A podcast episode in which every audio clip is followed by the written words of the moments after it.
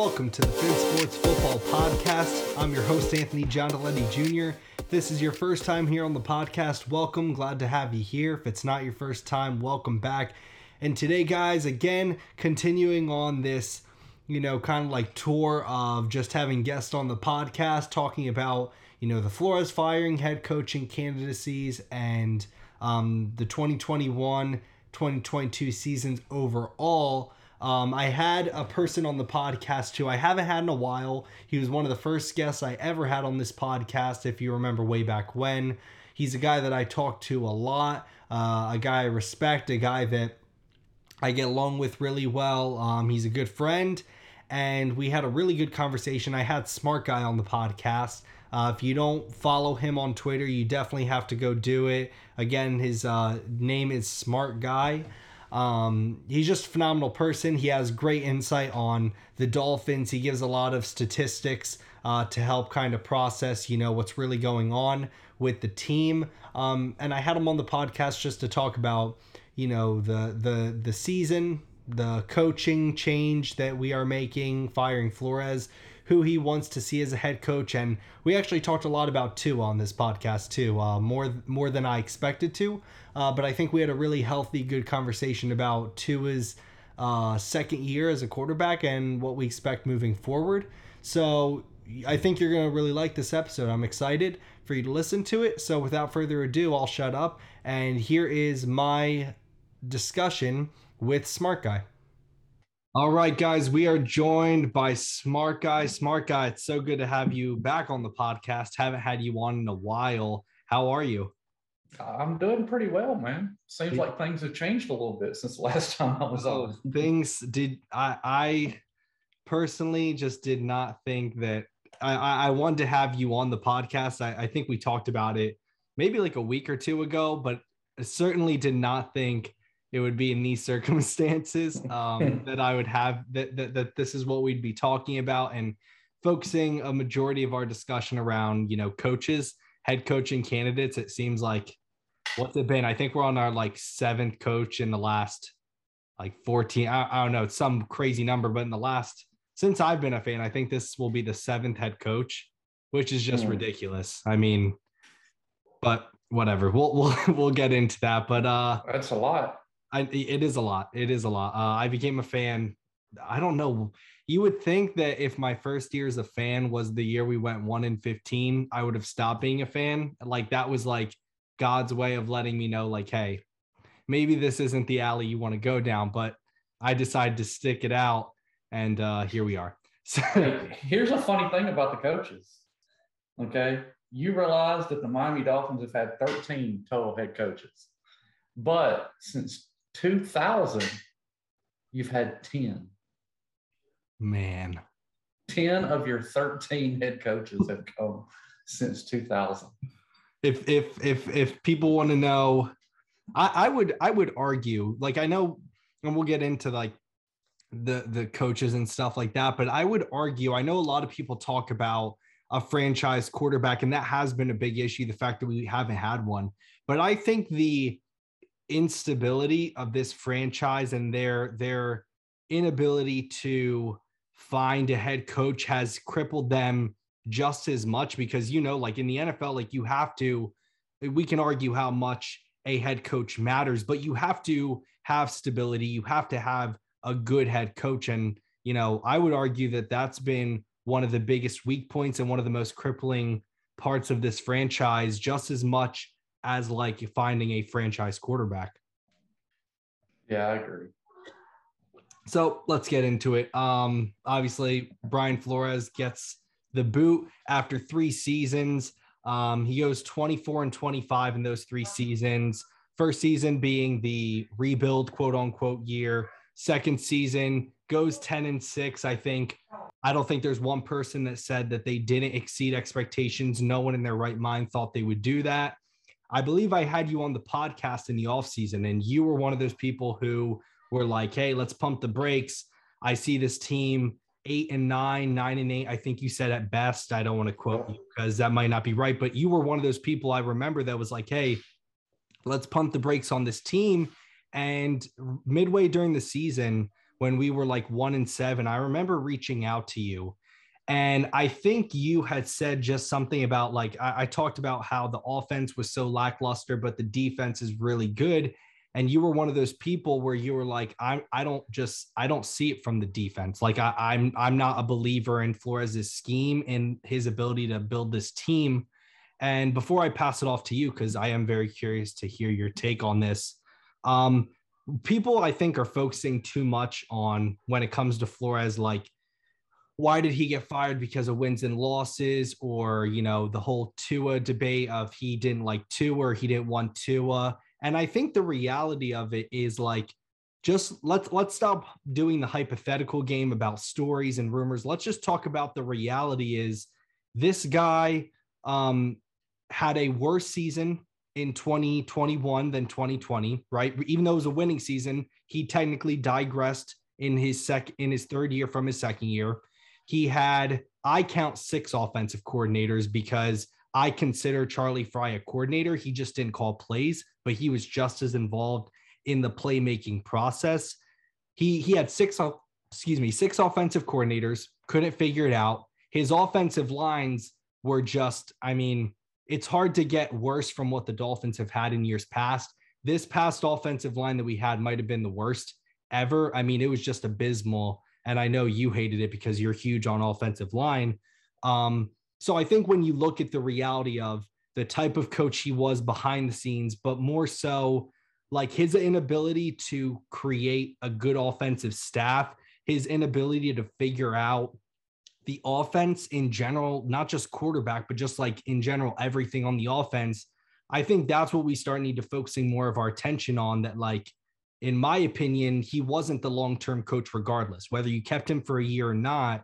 Like, it was alarming that you as a head coach could not figure out the offensive side of the football. You couldn't figure out coaches all around three years straight. That that was alarming to me, and I, I think it was to you too. So with that, what are your thoughts on Brian Flores being fired and what led up to it? No, yeah, I predicted last season you're going into the season eight to nine wins. Um, at one and seven, I, I was thinking, well, I might have overshot that a bit.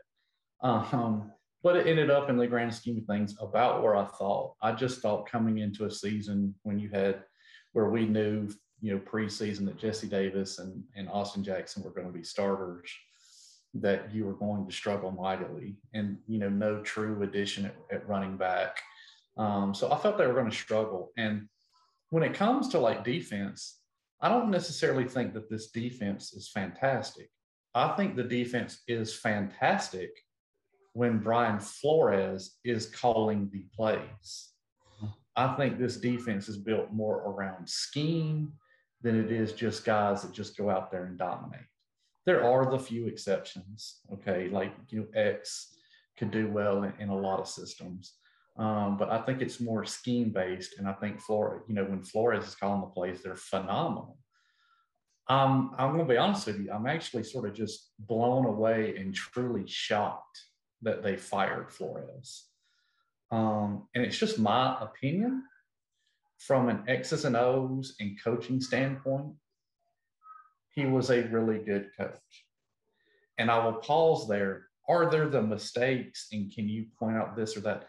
A hundred percent you can. Right. But you can point that out on any coach.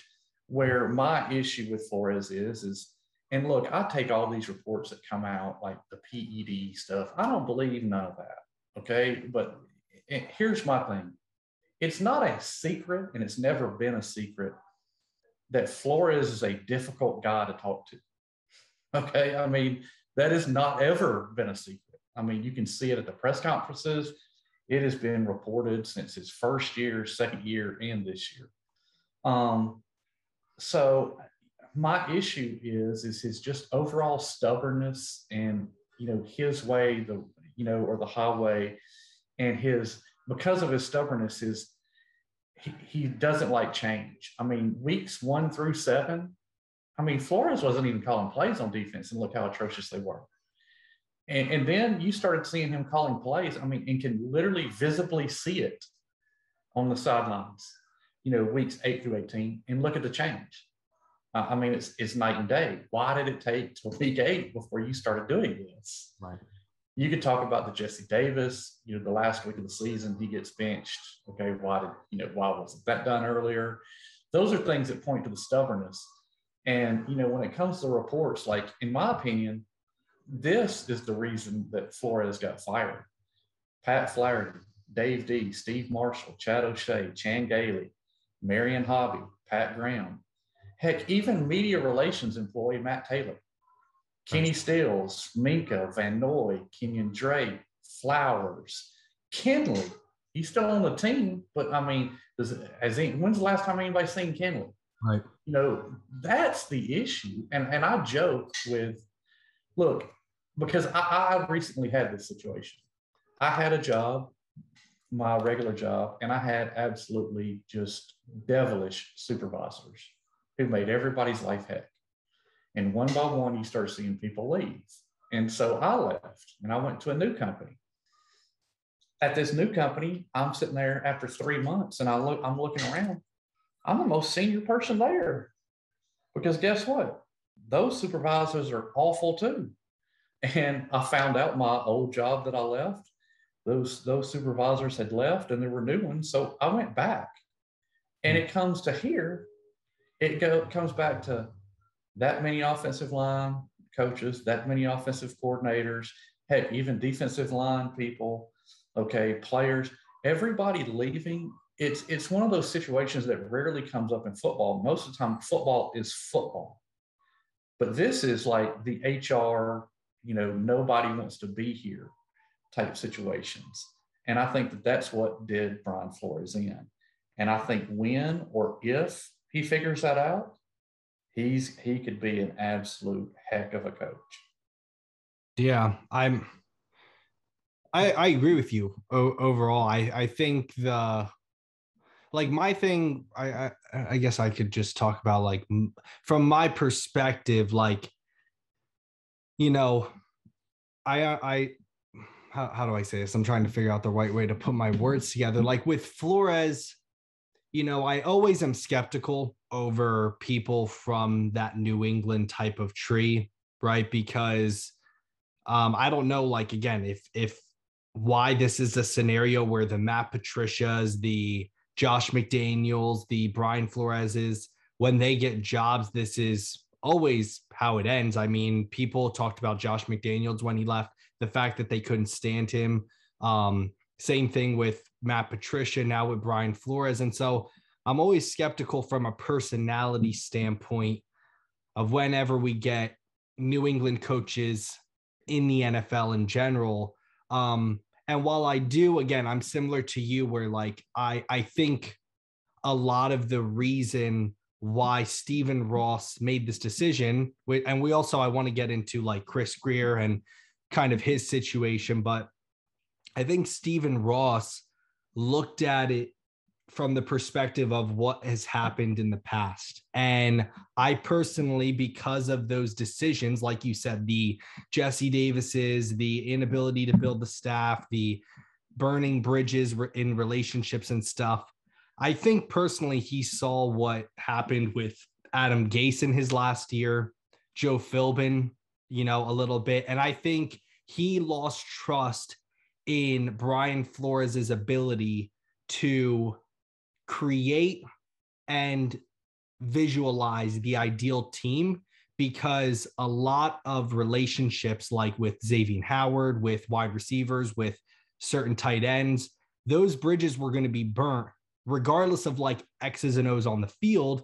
And then on top of that, when it does come to Tua Tagovailoa, we uh, aside from his feelings about Tua, whether he liked him or not, I just feel that Stephen Ross felt moving forward. I don't know if I can trust the future of this team with this man because I don't trust the decisions that I have seen the last three years. The five offensive coordinators, the horrible offensive line. Like, I'm sorry, if you think that Jesse Davis is the best person to put it right tackle for 17 weeks of the season, I, I question again how, if if if that's what you think, how can I expect you to um, evaluate the quarterback position the proper way? How can I expect you to fix the offensive line, right? And I think again, like you said, those are more so the factors that got him fired. I think him being a a-hole, right?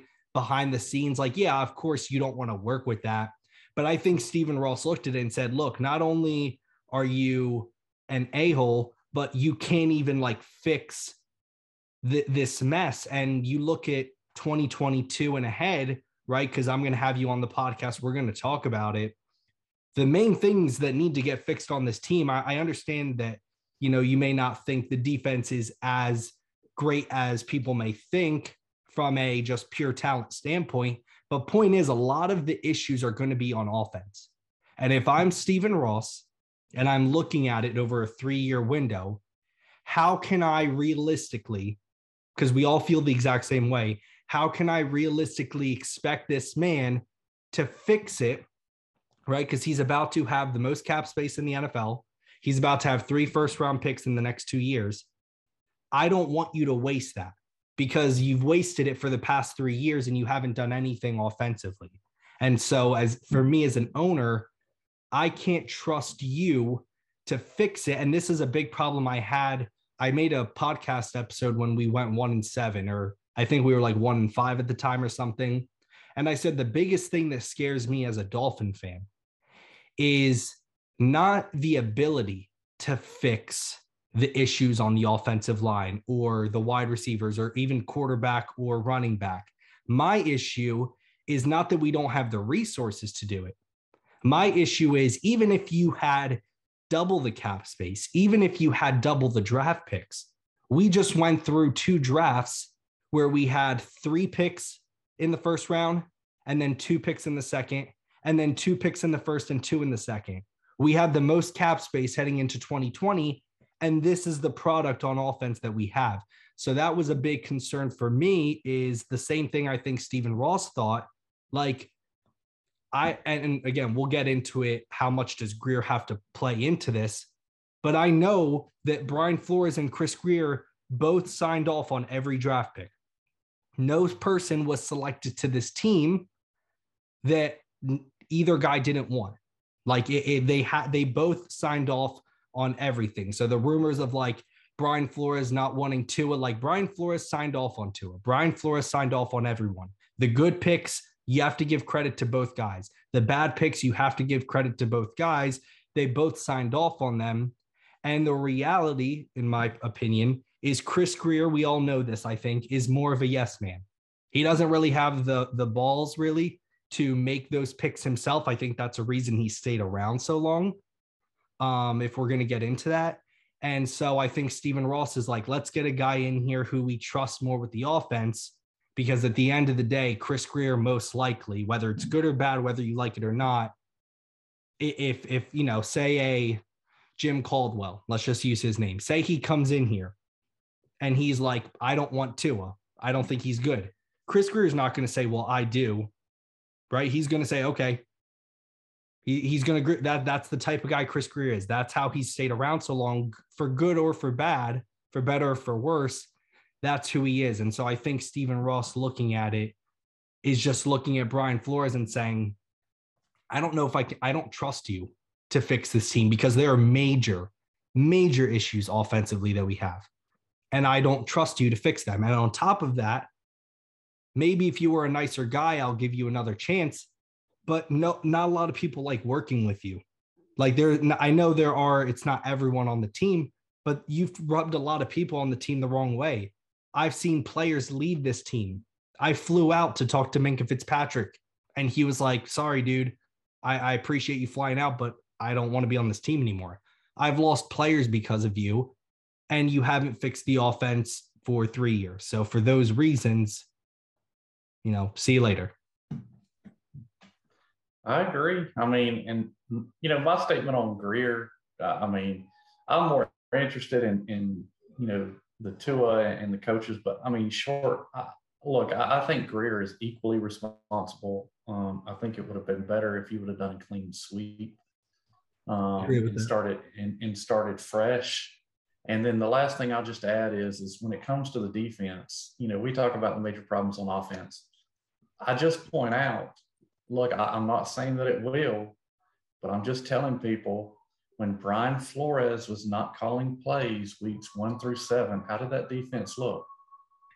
It looked poor. Oh, I, and I it was, and the players were saying, why aren't we doing the stuff from last year? And, and they they verbally said that in, in press conferences. So my thing is, is you get a new coach in here. My thing is, is they've shown that they are really good when they're using cover zero concepts or faking cover zero concepts. Outside of that, this defense has been very mediocre at best and poor at worst. Well, I I think personally, what I I tend to believe. Again, this isn't just me saying what I would want. I'm just saying I tend to believe the next coach will be an offensive minded head coach. But if that happens, his biggest hire, whoever that person may be, is going to be who he figures out to coach that defense. Because the last thing you want is while you're trying to rebuild this defense, and chances are this, the, the, or while you're trying to rebuild the offense, chances are it's not going to become, you know, elite next year in one year. That's that's going to that that's a reality that I think we should all expect is that you know it's not just magically overnight going to be the Kansas City Chiefs offense, but he needs someone to help maintain that defense to the best of its ability because if you lose that man, you are heavily relying on this offense. And I guess we can lead this now into with Tua staying or not. I personally feel again, if Tua stays and you do not have that elite defense to keep games close, and you're expecting this guy to go out, at least the way things are now. I'm not, you know, he could improve. That can happen. Okay. I'm just saying, from my belief, you better fix out that effect, or figure out the defense and how to maintain some sort of level of competitiveness because I don't trust right now this offense and I won't trust it until probably the end of next season if they prove they can be good, Tua included. I don't trust you as an offense to go out there and compete games on your own because every game we asked the offense to this year, correct me if I'm wrong, any game we asked the offense when the defense was not capable, like in those first seven weeks or first eight weeks. Anytime we needed the offense to go out there and be dominant, it did not happen. We only started winning games when the offense maintained some level of okayness and the defense was shutting people out like they did last year. So this new head coach needs to not only figure out a way to fix the offense, but he has a lot of pressure, especially if he keeps Tua, to make sure that the defense is somewhat competent or, you know, at least top half of the NFL next year. Yeah, I agree. I agree. Be, because again, like, and and we can lead this. I I think I'm trying to think when it was. I want to say after the Tennessee game. I think after the Tennessee game, to be honest, any fan, no matter if you've supported Tua in the past, no matter what, I remember just I the game stopped. It, the game was over and I was sitting in the living room, I was watching it, and I just kind of sat there and like stared off and just like the that's when it hit me like there are major concerns I have for Tua, especially after that game. And I think you messaged me and you were like, hey man, like this isn't like I'm not even joking here. I have major concerns about Tua. Like it's not me saying that to be a troll. Like and and honestly, you can't even say that publicly, or apparently you get like banned from Twitter if you just say like you have concerns mm-hmm. about Tua. But I went on the podcast and I was like, "Yo, everyone on here knows I've been a supporter of Tua. I, I haven't ever said he's elite, but I've always been like, give this guy a chance to heal. Let's see how he is in his second year. Give him time." But after that Tennessee game, man, and I know you were there, and you can talk about just like what it left you feeling. But like there were plays. I mean dude, you, you have a 10 yard pass to Mack Hollins. You're rolling out. There's no one there. And you can't even complete it. The ball falls short by like three yards. And and, it I understand like, like people are going to talk about the game plan and how you know the game plan was horrible, which it was. But the reality is your quarterback should look better than that, regardless. Because if Ryan Tannehill or if someone like a Josh Allen or a Patrick Mahomes. Now saying, you know, he needs to be that elite right now. But if you trot them out there and you have a bad game plan on offense, they're going to look better than that. They don't, obviously, you're going to lose the game maybe if you don't have the best game plan. But I left that game where I was like, man, I mean, you're in the AFC. If you can't play in cold weather, you're screwed because not every team plays in Miami. Your whole division plays up north. Okay. Any team right now that has a home game, I think, is like up north right now.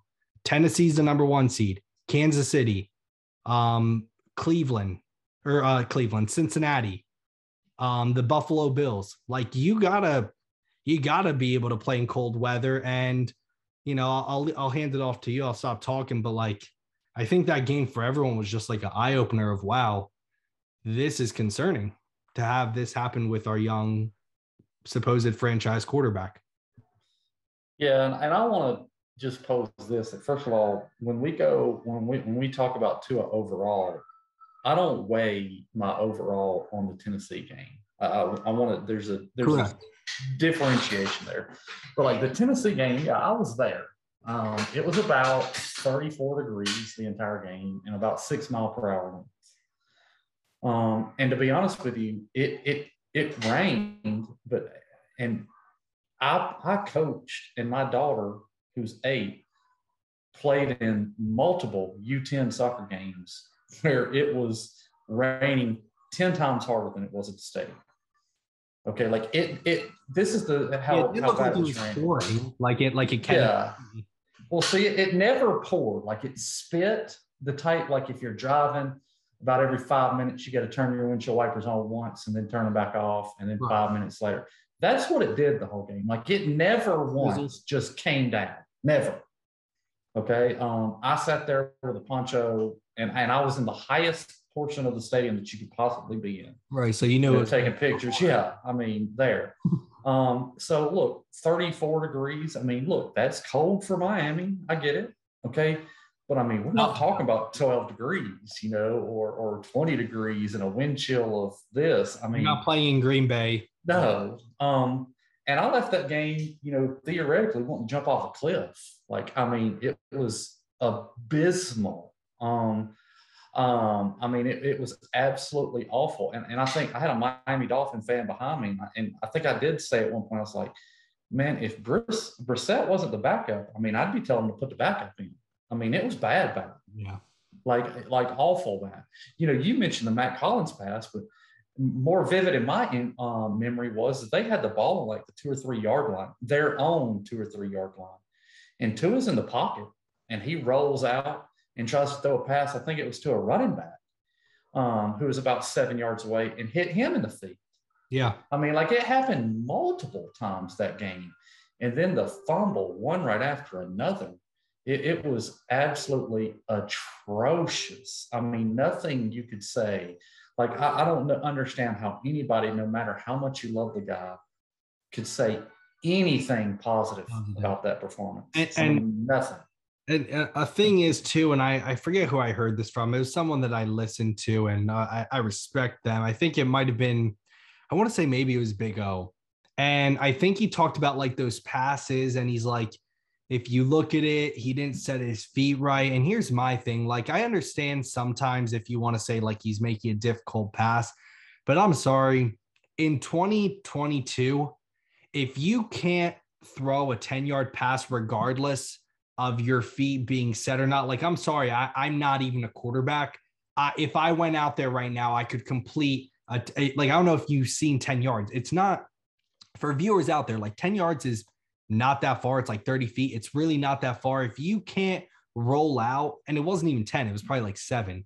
So if you can't throw the ball 20 feet, regardless of how you're standing, like that's my thing is, yeah, if you want to say he's completing like a 50 yard pass and his feet weren't set and so it went a little short or it wasn't accurate, okay, we'll talk about that.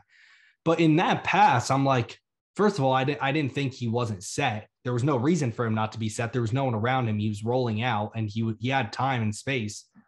But like again, what what are we talking about here? Your quarterback can't throw 7 yards eh, if his if his feet or if his hips aren't aligned the right way. I thought that's what he's supposed to be good at, right? That's what we've talked about is yeah, his his arm may not be the strongest, but like or he might not be the most mobile guy or the fastest guy, but he has good mechanics. He always has his hips, his shoulders lined up in the right place.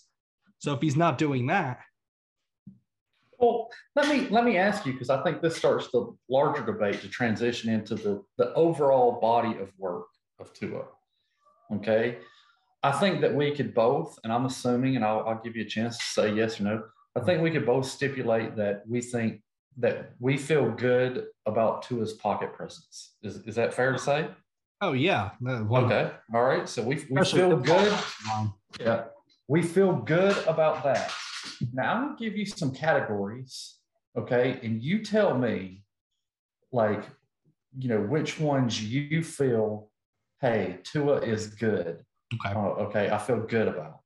Okay. And, and you, you, don't have to tell me each individually. We can go through, but I'm, I'm going to list them off. You tell me which ones you think better. Okay. RPO or non RPO.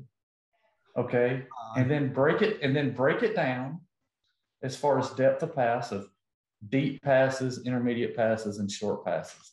Tell me, you know, where, you know, ranking those top to bottom of where you feel the most comfortable. I think Tua is really good in these. In the RPO? Okay. I was going to say the RP in the in the R. Well, I feel more comfortable when he's in the RPO, but when he's in the RPO, I mean, let's just call it. It's it's typically just a two or three yard out route to Mike Gesicki or a slant to DeVante Parker. Okay, well, let me give you this. RPO, his QB rates 108, 108.7 actually, okay. 81% completion percentage. Yeah. His yards per attempt 9.4. Non RPO, QB rates 83.5. Okay. And he's a 63% completion passer. And his yards per attempt is 6.1. Hmm. So, you know, here's my thing coming out of college, I heard, oh, Tua's the best RPO, RPO, he's an RPO only. And I would have told you, no, I, I wouldn't agree with that. But every statistic you're looking at now, I'm going to be honest with you, we can sugarcoat it or whatever. Tua doesn't have really any positive stats outside of RPO, period. I know. And that's, again, like that, that's, that's what I'm saying. I'm not saying he's like there's there's things you could say about Tua that like obviously pocket presence. I mean, the fact that he wasn't the mass the most sacked quarterback last year is is shocking because our offensive line, I mean, I, I think I joked around with you. I said the offensive line made me want to quit watching football, not just Dolphins. Like it made me want to quit watching or like thinking about football. It's that bad. And I, I'm being over dramatic, but like not at the same time.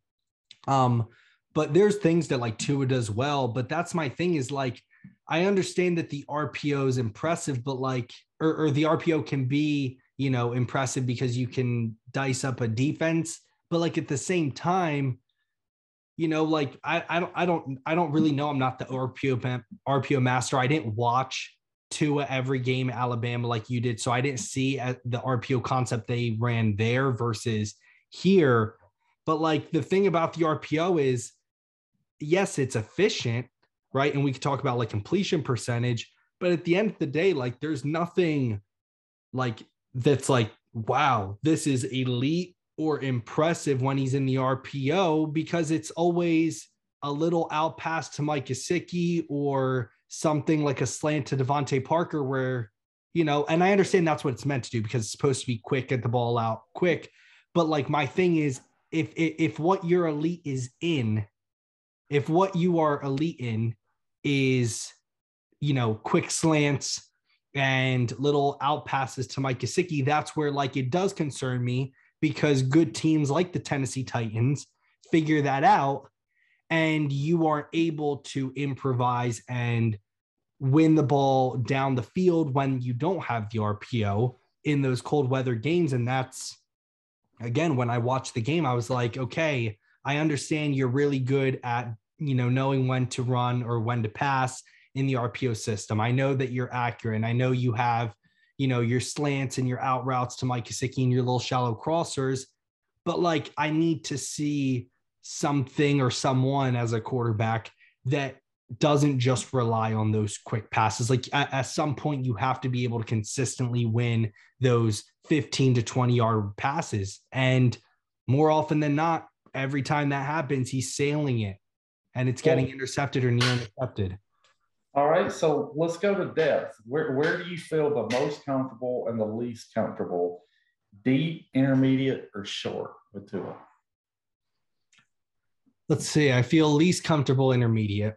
I think deep passing, deep passing is one of those things where like I don't think I won't like I, I don't know. I Uh, I'm I'm probably going to be completely wrong in all these, but deep passing is one of those for me. Like it's more so a lack of attempts there, but most of the time when he does do deep passes, like they seem to work. I mean, they're 50 50 balls or stuff like that, but I wouldn't say deep is his weakest. I would say, in order of weakest to strongest, intermediate's his weakest, then deep, then short would be my guess.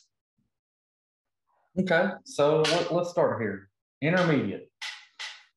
He is 51%, five TDs, six interceptions, and he's 32nd in the NFL in completion percentage um, in intermediate passing.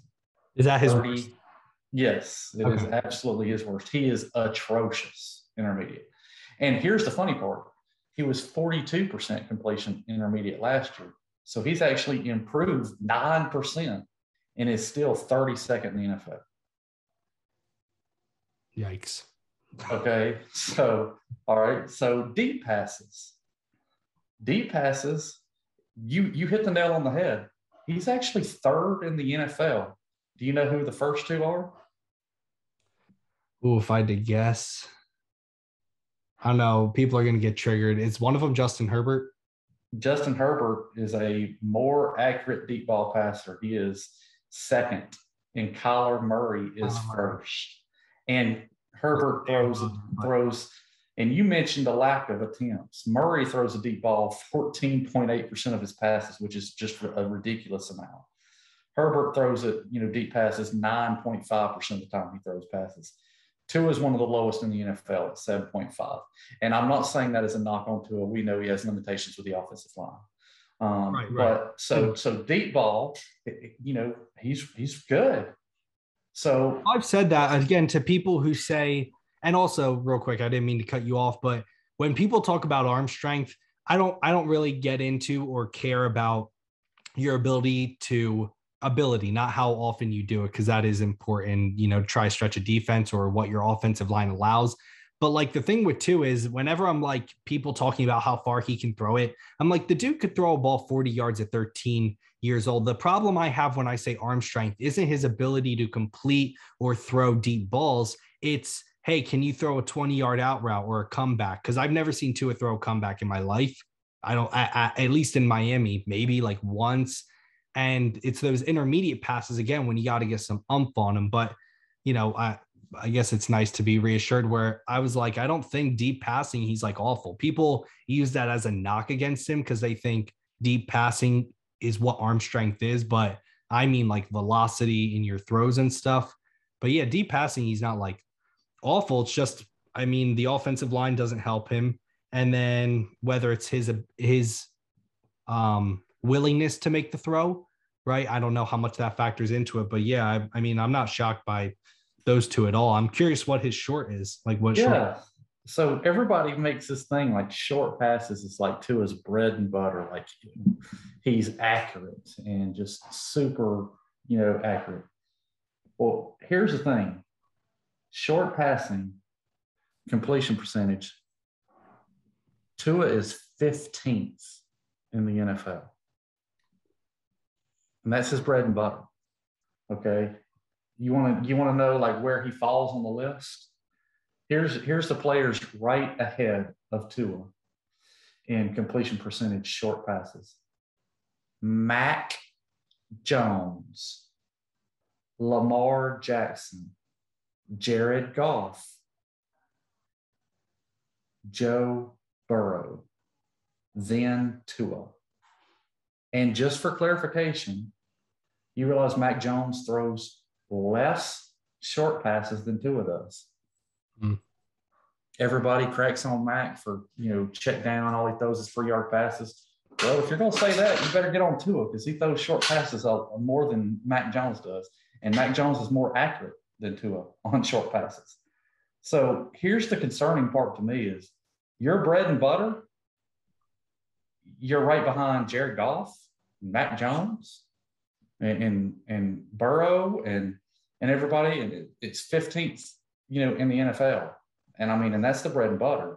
And the problem is, is look, I can live with you being 15th and short, but you can't be 32nd intermediate passing. No. I mean, you you realize third and 12, you might as well punt. I mean, and that and that's exactly you, you listen to I had to shut the announcers off on certain games, but early on, when they were like, you know, I think it was in the Tennessee game, they were talking with Mike Vrabel as if you know, also as if like every defensive coordinator, every coach doesn't try to do this, but he was like, with this team specifically, if we can get them in third and longs and not these third and fours, which yes, every coach tries to do that. But yeah, with a with a quarterback like Tua, where you know he struggles in that inter- intermediate range, like you know, it, it it it's true. Like if you can, if the Dolphins are held to like third and nine, third, even third and eight, I'll say like third, and seven, third and eight. Like if we're held to that, it's hard because how many times have we seen an RPO concept or he throws one over the middle to Gesicki or, or, or and he either just sails it or it's not accurate or there's not enough umph and it gets almost picked off. Like that's again, that's when I talk about arm strength. That's what I care about more. Like I don't care about your ability to throw the ball 70 or 80 yards. Like that doesn't apply to a game. What applies to a game is, hey, can you throw this, you know, 15 yard out route or a 20 yard comeback with umph and not just anticipation, which he, you know, has and stuff. But it's those type of passes that show up in a game like against the Tennessee Titans, where you're constantly in third and seven, third and eight. Well, my biggest issue is is the fact that, you know, when you're 32nd in intermediate passing. You have more interceptions and touchdowns. And and on top of that, the thing that makes it even scarier is, is he jumped 9% from year one to year two. Like I know people think that is a positive, but how likely is it for you to jump another 9%, you know, this offseason? Right. Like I just don't think projections like you're going to go up 200%, you know what I mean, in year three from year one. I, I just don't see that. And then like the issue is is that people say that well if you give Tua an offensive line if you give Tua a time to throw you know he's going to be amazing. And here's the thing i'm not saying that he won't but he's my thing is is he's had that and they've been his worst games. Yeah i was just about to say can i say and this may be a hot take I per, like I don't know if I've ever said this about a quarterback, whether he's Dolphins or not. When Tua has time, I get scared because like there were again like the Saints game. Was it the Saints game where Waddle's wide open over the middle and he has time and he tries to get cute with it and throws mm-hmm. a pick over the middle yeah. to Mac Jones? Like there have been multiple time after time where you know, I, I, obviously, and here's the thing that kind of upsets me when we talk about like Tua, and this isn't um, Tua thing. This is more of a fan thing. We act like with Tua, it's any different than any other quarterback. Like, of course, if every quarterback, if you gave all quarterbacks a top five or top 10 offensive line, yeah, like Tua is going to be better. If you give him all these weapons and the running back and all these offensive line, like, yeah, he's going to be better. And and I'm I'm not saying that you can't win games or I'm not even saying that Tua sucks. Like you'll never hear me say that. I'm just saying what concerns me is and especially concerned me with Brian Flores. Can they even do that? Right? Can you do what is necessary to get the most out of Tua? Because to think that like if you just give him a great offensive line, he's top five. That's that's I, at least again I, I never say never, oh. but that I don't think that's true. But you know, like the thing that concerns me is again when I saw him have a good pocket protection or good a clean pocket, which was rare but when he did have it, it was it didn't give me any more confidence. In fact, most of his bad plays came when he had time to think about what he was doing. And well, and uh, look, you're you're perfectly right. Look, the three the three games where Tua had the most time to throw, Okay, let's let's start in order. Tennessee, he had 2.81 seconds time to throw, and I, I mean, look, 205 yards, an interception, 18 of 38 passing. Okay, the next game he had the the, the most time to throw, the New York Jets game. He went what 16 of 27 for 196, two, DD, two TDs, two interceptions. And then the next one, New England. He had 2.67 seconds, 15 of 22 for 109 yards, five point yard, 5.0 yards per attempt. I mean, those three games he had time. And, and to point out, look, Duke Johnson had two 100 yard games this season. The games he had 100 yards, Tua has struggled in. Mm. Um, I mean, those are look. I'm, I'm not saying any of this to say they should move on for Tua. Tua is not any good. No, I'm not saying you know any of that. I'm saying that all these fantasies of well, if you just give him an offensive line, you know he'll be great. And then I and I've heard you know look if he could just you know we don't have to have a top ten offensive line if we can have a top you know 20 offensive line. Look, the Jets game he was pressured the 13th least in the NFL. Oh, I, w- I was one of those. I mean, I, I mean, that again, it was games like that.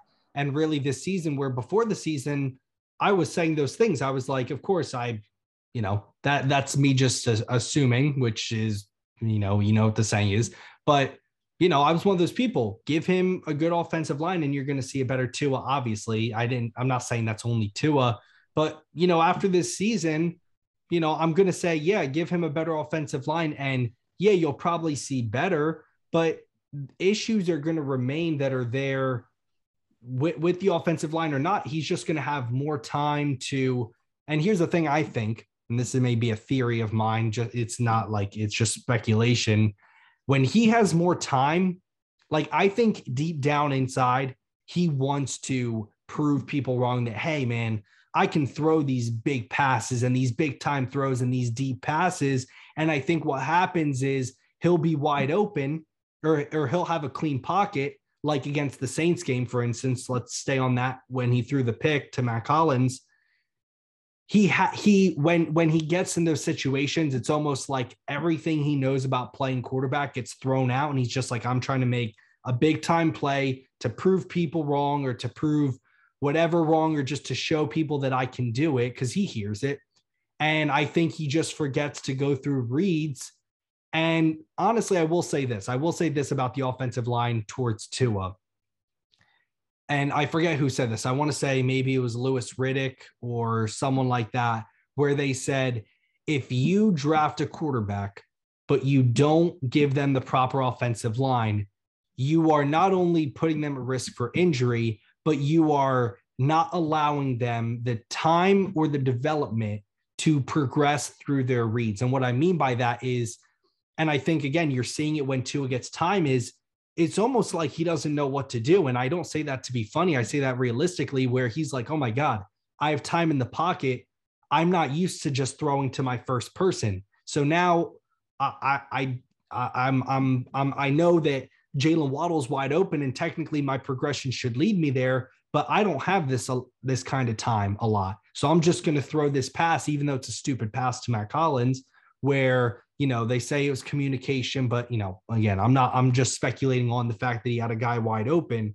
I think again the fact that he's never had one, not to create excuses for him, but that's why people like you have said you have to give him an offensive line when he's young because he needs to learn what it's like to play with one. Because I know it may sound hunky, like, you know, sunshine and rainbows to have a good offensive line, but like, I don't know if he knows how to read a D or per, like go through his progressions because he's never had to. On this offensive line, it's if your first read's not wide open, if you're not sacked already, which you probably are, start creating time and throw maybe to like Jaylen Waddle. That's basically been this offense.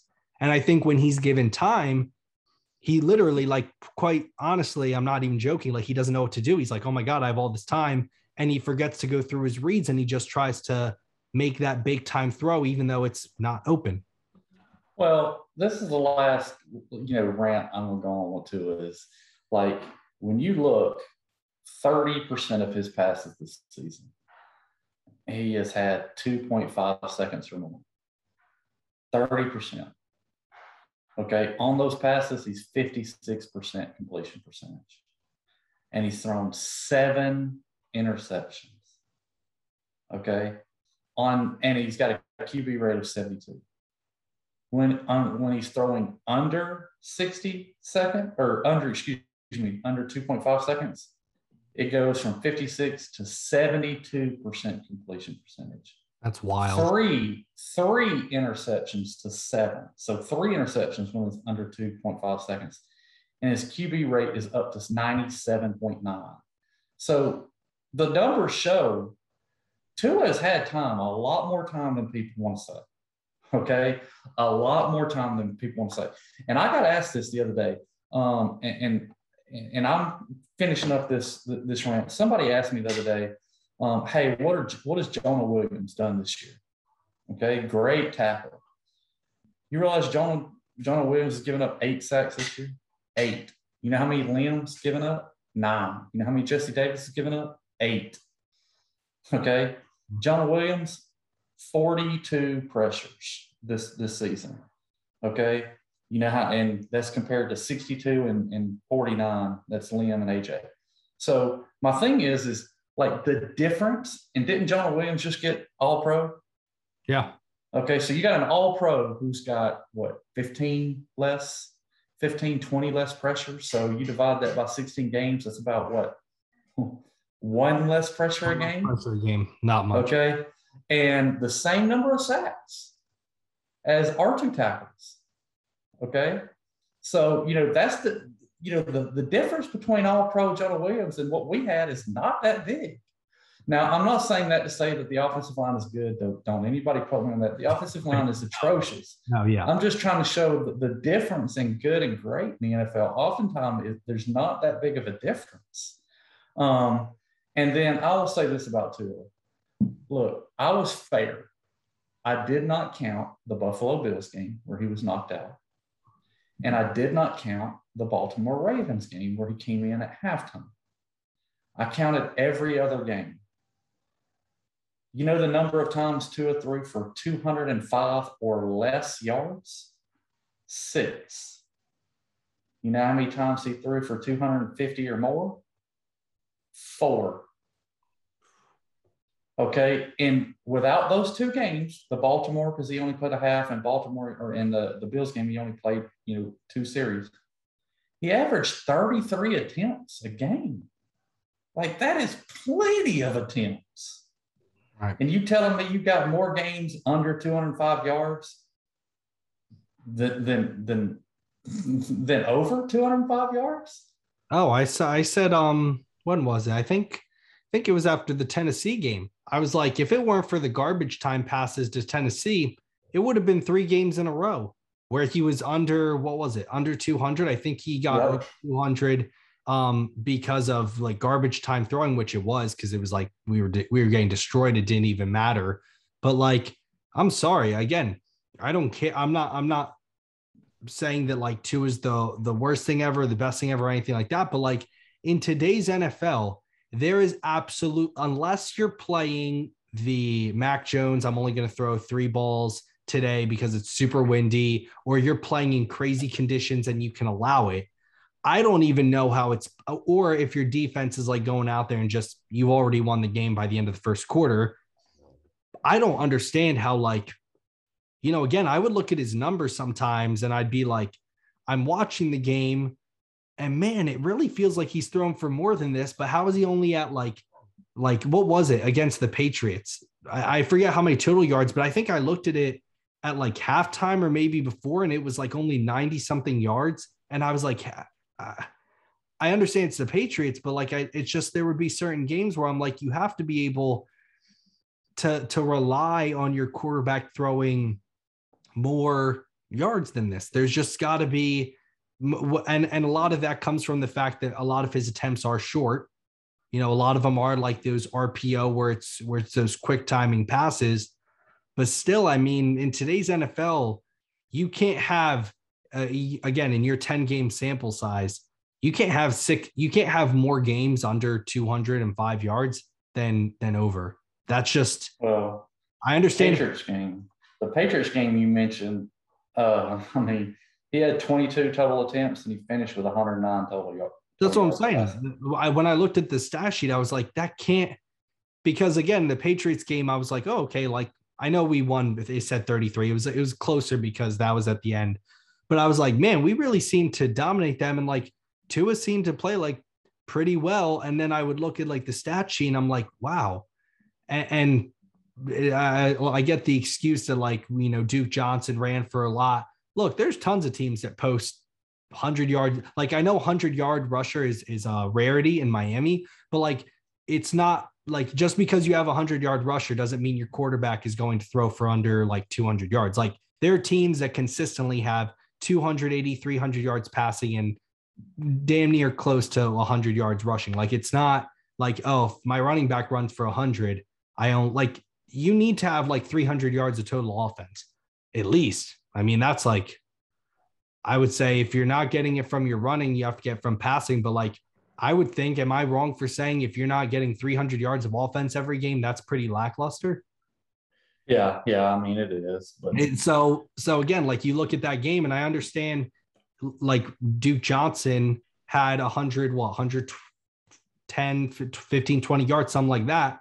But again, I mean, there's I, I said this: if our quarter or I shouldn't say this because it sounds like I'm like I hate Tua, and I don't. And everyone that listens to the podcast, even you, like you know, I don't hate Tua. It's more so me realizing and calling out like what I'm seeing is like again that game against New England. It shouldn't have even really been close. If I'm being completely honest, I know it's weird to say that against a New England team, but like there were multiple drives where the offense could do nothing. And I'm like, the fact that you won the game is shocking.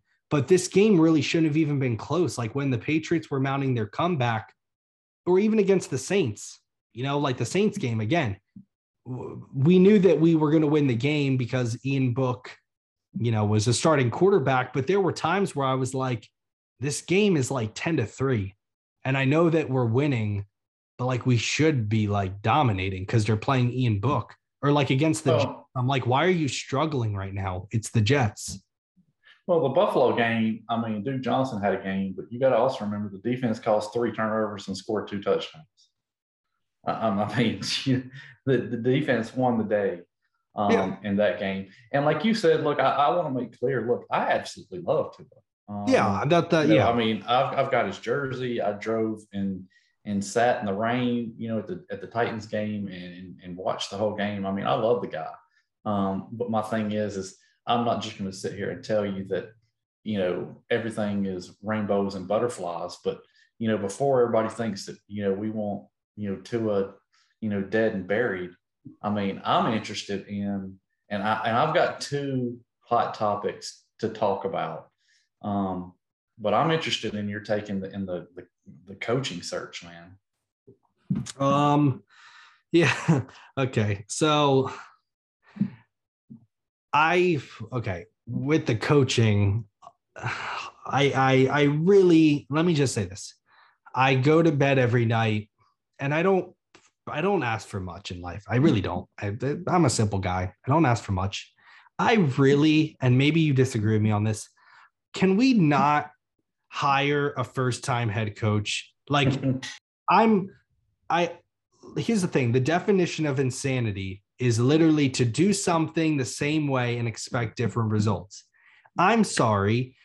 And I sound like Omar Kelly when I say that. That's like Omar Kelly saying he goes, I'm sorry. But I like how, if you just saw three guys in a row, Joe Philbin, Adam Gase, Brian Flores. Okay, Brian Flores, like again, a, a lot of issues that first time head coaches have can be personality wise because they just don't know. Okay, they they do. I know it may sound stupid. You don't know how to treat people, but when you get all that power, it can be overwhelming. Okay, that I I understand that. You want to know how you fix that? Get a guy who you know what you're going to get out of. Stop getting these guys where, like, I understand the hype with Mike McDaniel and and he, like uh, as an offensive mind and stuff, he's great. I understand that. I even have some coaches on. I would be okay with hiring them that are first time head coaches because of what I think they could do with the offense or with possibly getting Watson if he's if his legal situation's cleared. Obviously, if it's not, to hell. If if you could fix Tua, but God, I really, really, really don't want a first time head coach because you need to have a coach that one has established that he can build a staff, right? Regardless of what that staff can be, you need to know that he can build a staff that that is good, that people respect him, and also like the convenience that comes with a first time head or that with that comes with a coach who's been there, done that, is he's not going to have the stupid mess ups that a first time head coach would have. And you can't afford that. You really can't. I'm sorry. You can't afford to have another head coach come in here and either A, not know how to build a staff because he's never done it, B, not have the credibility to get guys to build a staff, or C, not know how to actually be a head coach and how to treat people, what it takes to not just call plays, right? Not just to be in charge of one side of the football, but be in charge of three, right? You're in charge of offense, defense, and special teams. And so for me, with the head coaching search, I mean, it doesn't really matter what I think because it, it, nothing's going to happen based off of what I say. I just really hope that they learn from their mistakes and they they go out and get a guy that has been there and done that because I don't know, man. Like there's only so many times. I'm trying to think of the last head coach. Maybe you would know this. The last head coach we've had who was actually a head coach. Saban. Like when when was Saban here again? Like Saban was here like in the early mid or like mid 2000s, right? Yeah. Okay. Well, I wasn't even a fan yet. Like I'm I'm only 23 years old. I'm turning 24 this year and I started becoming a fan 2007. I've never seen a head coach that's actually been a head coach before. So for me, well, you had Cam Cameron. Okay. Um, Tony Sparano. He'd been a head coach. No, I, you know, I'm gonna be honest with you. I, am looking at the list now because I don't go back that far. And and Todd Bowles, I, mean, I, I don't know. And so I don't know about their, you know, what Cam, Cam I don't even know what Cam Cameron's doing today or Tony Sparano. But, I, I um, blocked the. I don't the, know their history, but like out of my head. Yeah, the order you had Saban, Cameron, Sparano, Bowles, Philbin, Campbell, Gase, and then Flores. That's so. I, but anyway, sorry, I'm just like I, I, when when you say those names, it's just like wow. But like here, here's the thing: at the end of the day, we don't know whether the next head coach, like we truly don't know. We can speculate whether they're not or whether they are going to succeed all we want. But if I'm Chris Grier, which I, I mean, I, I do think it's shocking he's still here because if you're going to clean house or if you're going to get rid of Brian Flores, like I could use just as many reasons to get rid of Grier. It may not be personality wise, but Could use just as many reasons to get rid of him. But if he's going to be kept here, I would much rather be wrong but I tried something new this time rather than say you hire a first time head coach and it doesn't work out. Okay, well, you just hired a first time head coach and you failed at that for the last like 15 years. So if I'm going to be wrong, at least let me say that I tried something different.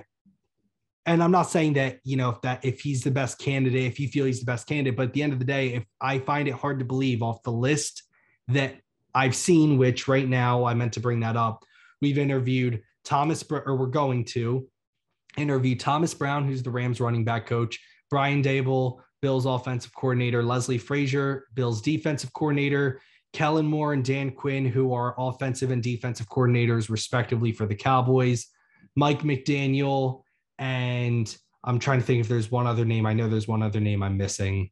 Um, oh, uh, uh, Vance Joseph, dear God. Um, but like, again, I I find it hard to believe that there's not like I would I personally would rather have Doug Pederson, Jim Caldwell, or a Dan Quinn over any one of those first time head coaches. And I know that may sound crazy because you think, you know, with Doug Pederson, the drama in Philly, or like Dan Quinn with the Super Bowl. But I'm sorry, like I, I need to see the Dolphins go to a Super Bowl for me to complain about how a guy lost in the Super Bowl. Like, yeah, he lost and had 28 to 3 he went to a super bowl period so like for me i need a, I need someone who is not a first time head coach um and the only person i can see if you're not going first time head coach or if you're going first time head coach, excuse me, the only person I could see is like, okay, I understood why you got them would probably be like, and I know this name has triggered some people, but Eric Bieniemy, because the only reason I could see you going out for a new head coach is if you don't want Tua, Watson's legal situation clears, and you feel like this guy can bring Watson here because that's who you want. But aside from that, go out and get the proven guy on offense, um, and don't make the same mistake again. My view is this: is I hate uh, I hate retreads. Um, and one of the reasons why is college football is my love, okay, more than the NFL. And like, I don't know that I can name one college coach that's been fired for, for performance and then magically went somewhere else and was incredible. Um, you, you know, they have to take the demotion and work their way back up. But with that being said, I, I, you know, in this situation, I'm more of a retread guy than a first time because of the reasons you mentioned. Um, and I just want to talk about like Mike McDaniel for a second. Um, I think Mike McDaniel sounds, I mean, like a wizard. Okay. I mean, just absolutely sounds incredible with his knowledge. I also want to point out that it's probably a lot cooler and a lot easier to go to the press conference and be happy go lucky when you're not a head coach and it's not you're not even you're not even calling plays. Right. At the end of the day, no okay? one's looking at the I offensive struggles and thinking well, it's Mike you know, fault. All you got to do is draw up plays. I mean, that's it. Um, but here's my thing. I think Mike McDaniel could possibly be a fantastic coach in the future. Agreed. Right now, oh gosh, I mean, I wouldn't touch it with a 10 foot pole. And like somebody made a comment earlier, I, I made a post on Twitter. I put, he's never called plays before. And shout out to Devin, okay, whoever Devin is on Twitter. Um, he made a comment that said, good thing head coaches don't call plays. Well, here's the thing, Devin. Offensive coordinators do call plays, except your guy, Mike McDaniel. Yeah. Okay. You could make the argument Mike McDaniel's head coach doesn't even trust him to call plays. I mean, if he was that brilliant of a play caller, why wouldn't his head coach let him call plays? I mean, you're talking about a guy that's been an offensive coordinator for one year, and every other, you know, year of experience he has is below the coordinator. One year experience as a coordinator. And during that, never called plays, never. And he's been attached to one man his entire career, Shanahan. Okay, so is it more of Shanahan or is it more of McDaniel? Okay, right. because how many people, okay, have you seen? And I know there's one that has left, like, for example, people used to think Alabama's defense was phenomenal. So it was let me hire the Alabama defensive coordinator. Well, none of them have worked except for Kirby. Okay. I mean, you know, none of them. Right. Okay. Um, you know, so is it more Shanahan or is it more McDaniel? That's what I said on my that's what I said on my podcast. And I I when I talked about my top coaching candidates is I was like, I do worry, you know, with a with a guy like him of look, I worry with anyone that comes from a good offensive system. I understand like eventually every good coach was at once a first time head coach, but I always do worry because like the Kyle Shanahan system or the the Shanahan system from Mike, his dad, like how am I supposed to compliment? I understand, like, yeah, he may be a visionary and he may be phenomenal, and I may be wrong in eating my words, but I'm just letting you know I get worried because again, when I look at something like that, the last person on my mind that I think of, oh, you're the reason for the success is Mike McDaniel. It's the last person. Like when I look at the Shanahan system, I'm like, well, yeah, first of all, it's your dad's system. It's not even yours, but I understand you've tinkered with it a little. But like, I, I, I personally, again, I can't convince myself and I can't realistically get on a podcast and lie to people and say that that doesn't bother me. Also, like Kellen Moore, that's another person. I don't get it. I'm confused. You wanted to fire Brian Flores and hand the keys over to the $3 billion franchise to a 33 year old? I I don't know. No I, thanks. No thanks. That's what I'm saying. And- like, I'm, I'm not saying he's not good. It's not me saying I don't think he will be a good head coach, but ain't no way. I mean, could you imagine the, the Dolphins are getting crapped on right now as it is? Could you imagine you fired Brian Flores, which not saying he was Don Shula, but you fired Brian Flores to hire a 33 year old Kellen Moore? And I'm not even that impressed, to be honest. I, I will say with Kellen Moore, I'm not that impressed. The Dallas offense is pretty vanilla. They have wide receivers galore. Their offensive line is phenomenal. Dak's g- really good. And they have Zeke Elliott, who's not as good as Pollard anymore, in my opinion, and Tony Pollard. Like, I mean, talk about a dream offense to work with. And even on top of that, their offense is kind of vanilla, in my opinion. It's nothing like groundbreaking. So, no, I'm not going to hire a 33 year old to take over my franchise and expect him to know the ropes and build a good offensive staff. That's another thing. For me, the biggest thing I want in my head coach is the ability to build a good offensive or build a good staff in general because Flores couldn't do it. So if you're going to move on from someone, you better make sure that the next guy can do what he couldn't do, right? The, uh, that's relationships, that's jobs. If you're moving on from someone or something, you're hopefully going to someone or something that is better in, in areas that that person or that place lacked. So if you're moving on from Brian Flores because he was an, you know, hard guy to work with, he, you know, his personality issues, he couldn't build an offensive staff or build a good staff in general. Well, your next guy better be able to do those to a better capacity. And I can't, how can anyone look themselves in the mirror and say that someone like Kellen Moore or a Mike McDaniel, again, they may, I don't know, but how can you be confident that those guys are going to have more success doing it than your last guy? Well, my and people, I, I want to you know articulate this. I'm not saying a head coach. I don't want my head coach necessarily calling plays, but calling plays is a measurable area where we can see how successful someone is who hasn't been a head coach. So when you talk about Mike McDaniel, we don't even have like we don't have anything to contribute that is measurable on his effect on any offense ever because there's there's nothing to measure it against because Shanahan is calling the plays. And look, I think that he sounds phenomenal and I think that he's got the potential to be a fantastic coach. I think he's too he's not ready yet. Let me ask you, how many other teams have requested interviewing?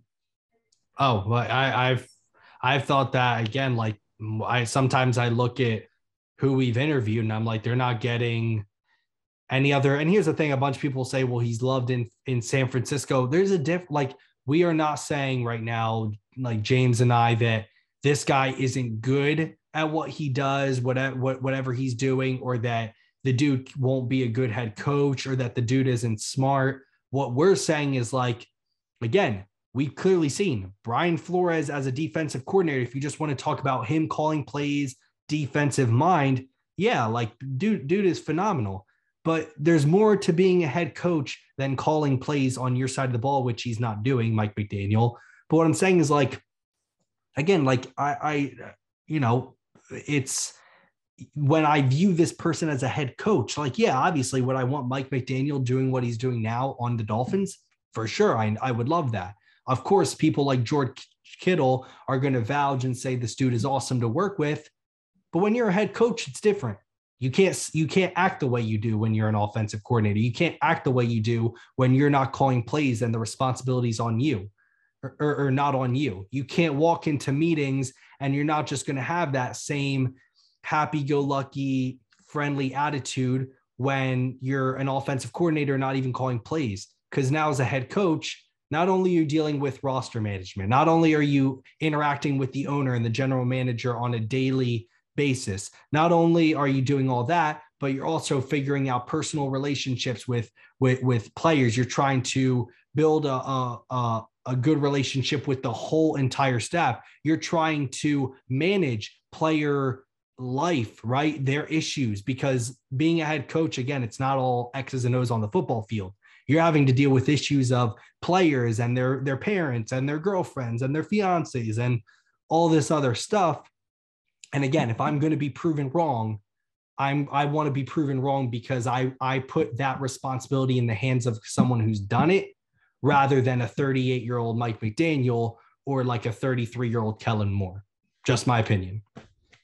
Yeah, I agree. I agree with you. I, I mean, like I said, I, I, think he may be true. You know, fantastic. I think he needs to shoulder some more responsibility and gain some more experience with said responsibility before and, I'd be comfortable with him. Yeah, and not only do I, I think that he will be a good head coach, or or not only am I saying like he may be, I think he will be. I will say that. Like I think eventually down the road, like Mike McDaniel, I think he will be a good head coach. But again, it's not that it's the wrong person. It's just the it might be not the right time, right? It could be right person, wrong time.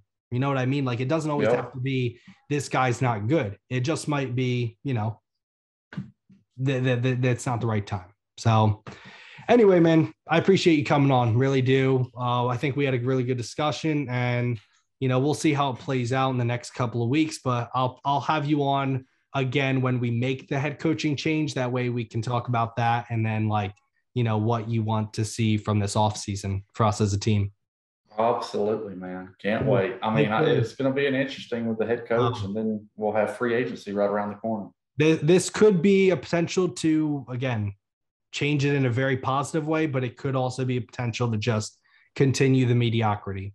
So we'll see. I really hope it's the former rather than the latter, but it's the Dolphins, so you never know. you never know. But anyway, yeah. man, stay safe, take care. Really appreciate your time. All right, man. Be good. See ya. Miami has the Dolphins, the greatest football team. We take the ball from goal to goal like no one's ever seen. We're in the air, we're on the ground, we're always in control. And when you say Miami, you're talking Super Bowl, cause we're the Miami Dolphins.